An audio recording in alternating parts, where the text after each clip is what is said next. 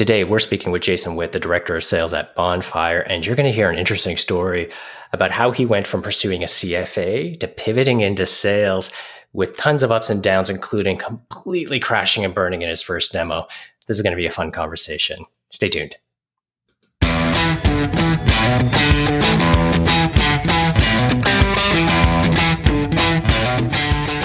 Welcome to Seller's Journey, the podcast where we speak to great sales reps and leaders and share their real stories from start to sales success. Hey, Jason, thank you so much for joining us today. How are you doing? I'm doing good, Joseph. Thanks for having me. Fantastic. So, I, our guests, our audience would have heard your introduction, and I'm, I'm so looking forward to getting into some of these stories. But to start off at the beginning, maybe you can help our audience out. Where'd you go to school? What were you studying? Yeah, so uh, born and raised in Waterloo, uh, went to Wilfrid Laurier as well. Uh, did economics and, and finance as my undergrad there. Nice. And now you're a director of sales. What's the elevator pitch for Bonfire? Well, what does the company do? Yeah, no, no. Uh, happy to to kind of enlighten you here. So, so really, Bonfire is about reinventing procurement to better our actual world. So, our whole thought and philosophy is that if you can spend smarter um, in the public sector, that means more resources, better services um, for us as, as a population and society. And, you know, given kind of the situation out there, I think it's more prevalent than ever. Totally fair, and I love the uh, the attention and the, the, contextualization of what's going on today. I imagine you're seeing a shift in your selling processes. How, how's that impacting your sales cycles? Yeah, no, it, has been it's been interesting. Um, we actually uh, to just help out, uh, we decided to at the beginning of this whole crisis start offering Bonfire for free, um, and wow. and it's actually just been a, a great gateway just to having great conversations with people, helping where we can. Um, some people are leveraging the free program. Other people from that free program have actually decided to be clients already. Um, so for us, it's been an interesting pivot as we'd never offered, you know, free services before, but um, you know, we're we're learning and uh, it, has been it's been good. We're we're happy to be helping people and and at least the public sector and uh, just in general across Canada and the U.S. So free's a hard price to, to beat. Is it changing your sales cycle and sales motions much? Uh, it's it's adding a just I think a new new pathway um, to it. It's maybe delaying the cycle a, a, little bit, but we're finding that it it's starting to generate um, a more humanistic approach to selling. Um, so you build that relationship quicker with the prospect, and, we're actually seeing kind of conversion rates um, trending upwards because you have you know that that ability to just get um, you know one to one with that prospect understand what the pains that they're dealing with especially pains that are prevalent right now and and offering something for free to help them i think has really allowed them to look at us different than just you know tech salespeople but actually people that generally want to help them i know we could spend a ton of time talking about what you and your team are seeing but i want to make sure that we hit on some of the things that we we spoke about in that intro. Uh, you weren't intending to be a director of sales though when you started. Uh, you shared a great comment about you know even the influence that your father had on your direction. Maybe you can start us off there. What was your original plan? Yeah, for sure. Um, yeah, so I, I had um, taken the same kind of program that my dad had done in university. Um, he's a CFO for an investment firm, and uh, he did his uh, now CPA, but back in the day was his uh, CMA. And so I decided I, I kind of want to do my CFA. Um, my now wife at that time was in Toronto doing some co op placements as a graphic design and had a job lined up there. I was working for TD. So, you know, our whole idea was to be big city people and, uh, mm-hmm. uh, you know, myself work on Bay Street and my wife do graphic design there for, for a firm. And, um, she actually got a job then instead in Stratford for a, a boutique firm oh. there. And, completely kind of pivoted the way I was thinking of our future. And so I wanted to look at something a little closer to home because I, I hated that commute. mm. Now, your your role uh, in the bank, can you share a little bit about how how you got started there and and what that was like? Yeah, so that was actually my first job, kind of coming out of uh, university. That was just more in in the finance and kind of business field. So um, the idea was, you know, get in at, at, one of the local branches here, and then um, I had built some connections with the branch manager, and um, they had contacts kind of down on Bay Street, and I thought I'd be going into kind of um, financial operations and analytics and analysis and, and all that fun stuff. Um, but uh, yeah, an interesting kind of story. So my dad kind of sat down with me. We were sharing a glass of wine one day. Um, mm-hmm. And we were, you know, talking about, well, do I go to Toronto? Do I stay here? What do I do? Um, and he kind of, you know, laid it out of what he had gone through and, you know, the grueling 70, 80 hours of work um, as an associate pretty much for 10 or 15 years until you kind of get into the role where you start reaping the rewards. And uh, I just, at that point in time, you know, at 25 years old, you're kind of thinking to yourself, there's got to be an easier way. He really sold you on it, huh? yeah, to, to kind of to to make that you know same kind of money in, in your life and and achieve those kind of things, but maybe do so here in in Waterloo. And so I kind of looked at what was booming in Waterloo, and I knew tech was, and I looked at sales, and I was always kind of a personal person, and um, you know, in university, I had odd sales jobs. So I'd been like a fundraiser for Sick Kids Hospital and uh, mm-hmm. even like did demos for Keurigs at like Future Shop and Best Buy stores back in the day. And so from there, um, kind of just looked at what Waterloo kind of held as an opportunity. And tech in my mind was just ever growing. And when you look at what's really like a, a job in sales, it's I think never going to die. That's tech sales, and that there's always going to be someone that needs to sell technology, regardless of what that technology is. And so that's kind of what led me to pivot from you know per, pursuing the CFA pathway to now a, a sales director. So you've got the degree, you're working on the CFA, you've got a role at a bank, you've got a father with all these pressures. What anxieties or uncertainties did you have as you looked at a tech sales role? Because there's a big gamble there. And I'm sure it wasn't just kind of an easy decision. You know, what what was weighing on you?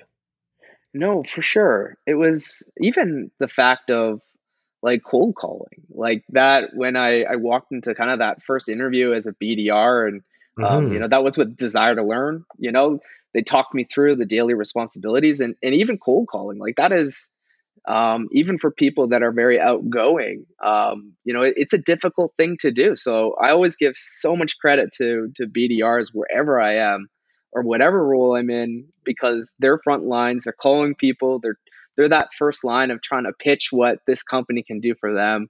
And so, you know, that that was probably a nerve wracking thing for me was actually getting on the phones, making the dials. Um, but you know, I, I just kind of pushed through it and after you do it and you get you know about 100 no's sent your way 500 no's sent your way it just kind of rolls off your back. And then you realize that you know what these people kind of think of you or are saying or or whatever you know it, it doesn't really kind of impact you or affect you too much. So you know once i got over that hurdle and realized that what we were doing was great and offering was great um, then it was just finding the people that cared about what you cared about. And then when you had that connection that's when I really started to love my job is when I could talk to those people that cared about what we cared about and you could see, you know, things clicking there. And and so I think that was how I overcame something that was very nervous for me and I think nervous for a lot of BDRs, but what you have to look for in that future is just really just finding what makes you comfortable in that role, but then capitalizing it and, and using it to advance your career forward. I love the way you phrase that. Yeah, open about the the anxiety, the uncertainty, the fact that people say things, but finding people and speaking with people who care about what you care about. I think that's a fantastic way to phrase it. Thank you for phrasing it that way. Um, yeah, no problem.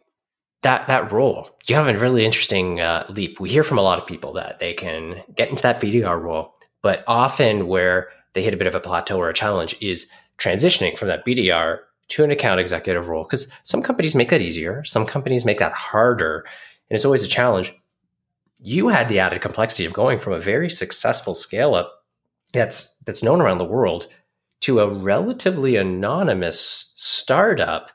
Can you share a little bit about that that leap from BDR to account executive? Because uh, that story is a lot of fun. I'd love to hear hear it in your words.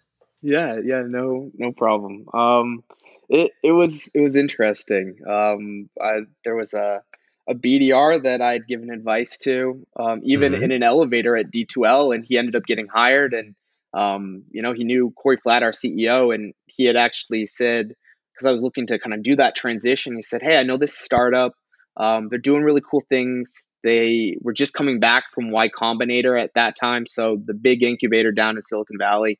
And uh, he said, you know, I, I, can put you in connection and just go and, and chat with these guys. And, and I was looking at um, Vidyard as well and, and a few other organizations um, in addition to, to kind of where I was at D2L. And, and then um, from there, I, I sat down with the guys um, and it was, I still remember coming into that first interview um, that was on on location. We'd met at Balzac's, of course, and then the second interview mm-hmm. was actually at, at this pool shop. So Acapulco Pools on Victoria, they had um, kind of leased out the front of the pool shop.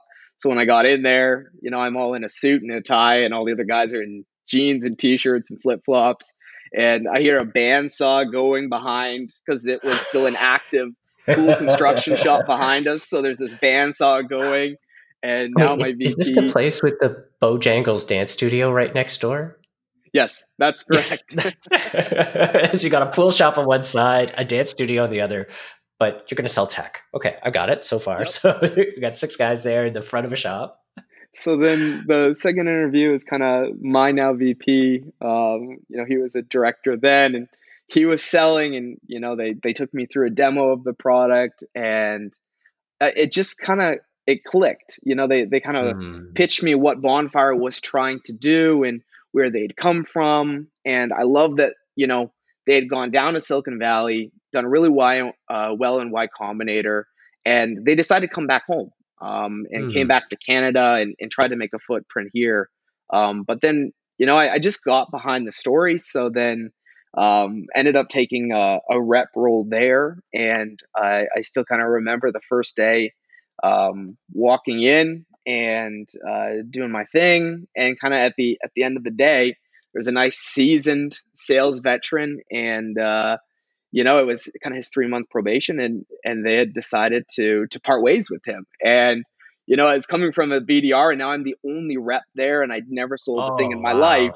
You know, the the fear just set in. I remember calling my dad in the car, just telling him this, and he just laughed and he said, "Well, you better buckle down for the next three months. And that's, that's exactly what I did. Sympathetic. Love it. so I, I got to ask, they must have given you some indication as to why they, they walked out an experienced rep, but kept you in the seat at the end of day one. You know, what, what do you think you brought to the table that caught their interest and gave them confidence in you? Yeah, so this was actually a, a, funny story. So I actually didn't find out why they kept me until kind of years later. We were at a our, our annual Christmas party, and I was just you know talking to my VP and, and CEO and Corey and Andrew, and I I just kind of said, "Listen, guys, like you put." You put me in just such a weird position. Like, what happened? Like, walk me through. Like, what were you guys thinking there? And they finally kind of laid it out for me to understand and it was it was a pretty nice thing to hear from them. You know they had said that the day you started you came in and you you just got to work. You started developing your territory started identifying top mm. accounts. Um, you even started calling people and we weren't even expecting that. You you were trying to elevator pitch bonfire and you barely knew bonfire but it was just they had kind of said in 24 hours you had kind of put in more effort to try and further the company than you know kind of what one of these seasoned reps had done. And so that was you know all of a sudden they had sat down you know 30 minutes before they had met with this other guy and just made the decision. And they, they of course are laughing the entire time while they're telling me this. Oh, and man. i'm kind of providing the other you know yin to the yang of yeah well you know way to to kind of put me in the hot seat. And you know it, it was it's been fun ever since. Um, so it's been a blast. We, talk a lot about how startups, you know, the only constant is change, and you got to live that uh, kind of with a front row seat. Uh, congratulations on making it through it, but wow, that must have been terrifying.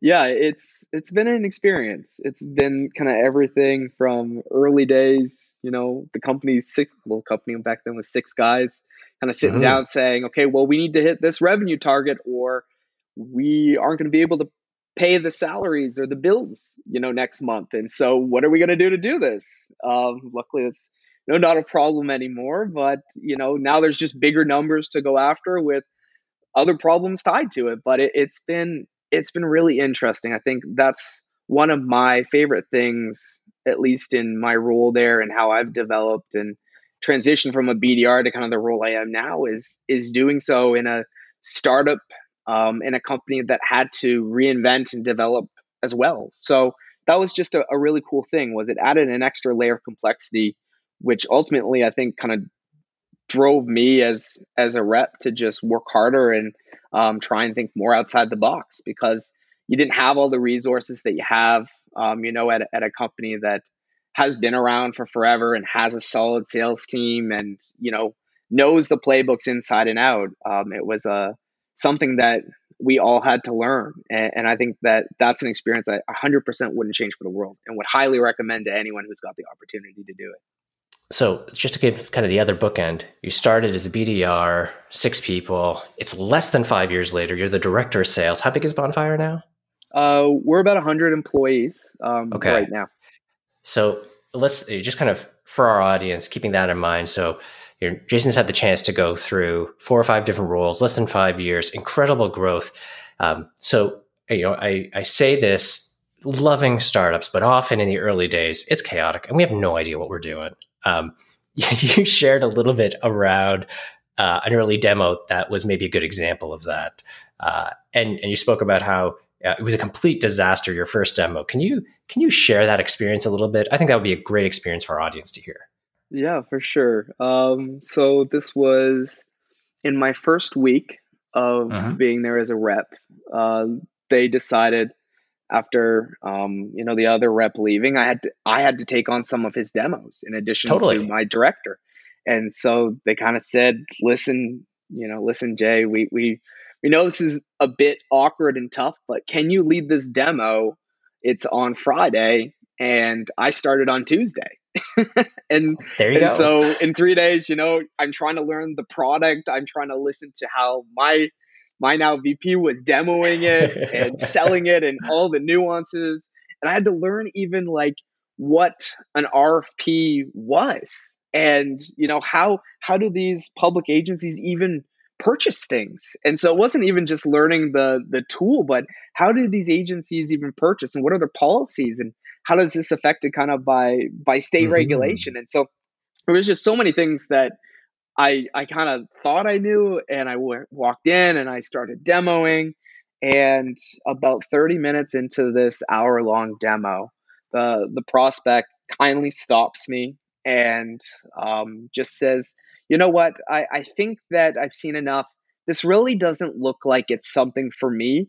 I'm going to get going. And so that was, you know, the first demo. Luckily, I was leading it by myself because Andrew was on another demo. And, you know, I was in this little call closet that we had, which was our oh. janitorial closet. So, you know, no one had really heard this, but, you know, that, that was kind of my first selling experience as a rep was just someone stopping me and saying, no, thank you. And, you know, from there, you're just kind of demoralized for the next 10 oh, minutes man. of like, oh, how am I going to do this? But, you know, you, you learn from it and you just push through it. And, you know, since then, I've probably led thousands of, of bonfire demos.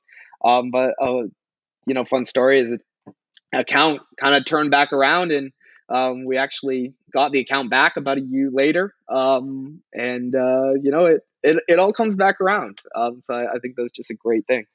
It does. I mean, having somebody walk out in the middle of the demo is is almost worse than just having a no show. That's tough. Uh, kudos to you to sticking with it. That's a tough first week. Wow. Um, this is incredible. As I, I, think about the the testament to to your work turning it around. I mean, you had some rough challenges at the beginning, and now as you've grown to be a, a director of sales there, I think that's a huge testament to your work. So congratulations. You know, great great work, Jason. Thanks, um, Joseph.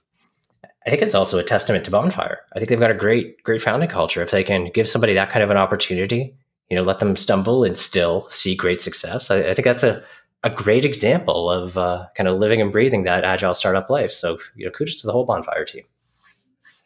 Um, I know I said I wouldn't keep you too long. Do you have time for just a couple of rapid fire questions before we wrap up? Yeah, of course. Perfect. Okay. So You've been at Bonfire, you've been at a bank, you've been at a Desire to Learn. Uh, tools. What's your favorite sales tool? Uh, have it would have to be Gong. That that's my favorite sales tool right now. Nice. And outside of work, entertainment. Uh, what about movies? What's your favorite movie? Um, so I was always a, a big fan ever growing up of just the James Bond franchise. So anything 007. Oh, love it. Okay, last one. You shared what your objectives were kind of going through school and, and graduating, but casting your mind back even before, when you were a kid, what did you want to grow up to be? Uh, well, with 007 and watching those movies a lot with my grandfather, I just I thought that I was going to be a, a spy um, and work for you know the, the Canadian government and, and be traveling all over and, and that and, and spying on on villains. But alas, that that just was not a real a real job that was available. Director of sales is a close second, I got to say though. Hey, you get to travel. You get to travel. there you go. There you go. Jason, this has been such a delight. Thank you for making the time and for sharing your story. Uh, I, I enjoyed this conversation so much. Well, thanks for having me. I, I appreciate the, the opportunity. It was great to tell it. My pleasure. Looking forward to our next conversation. Hope you have an awesome day. Thanks, Joseph.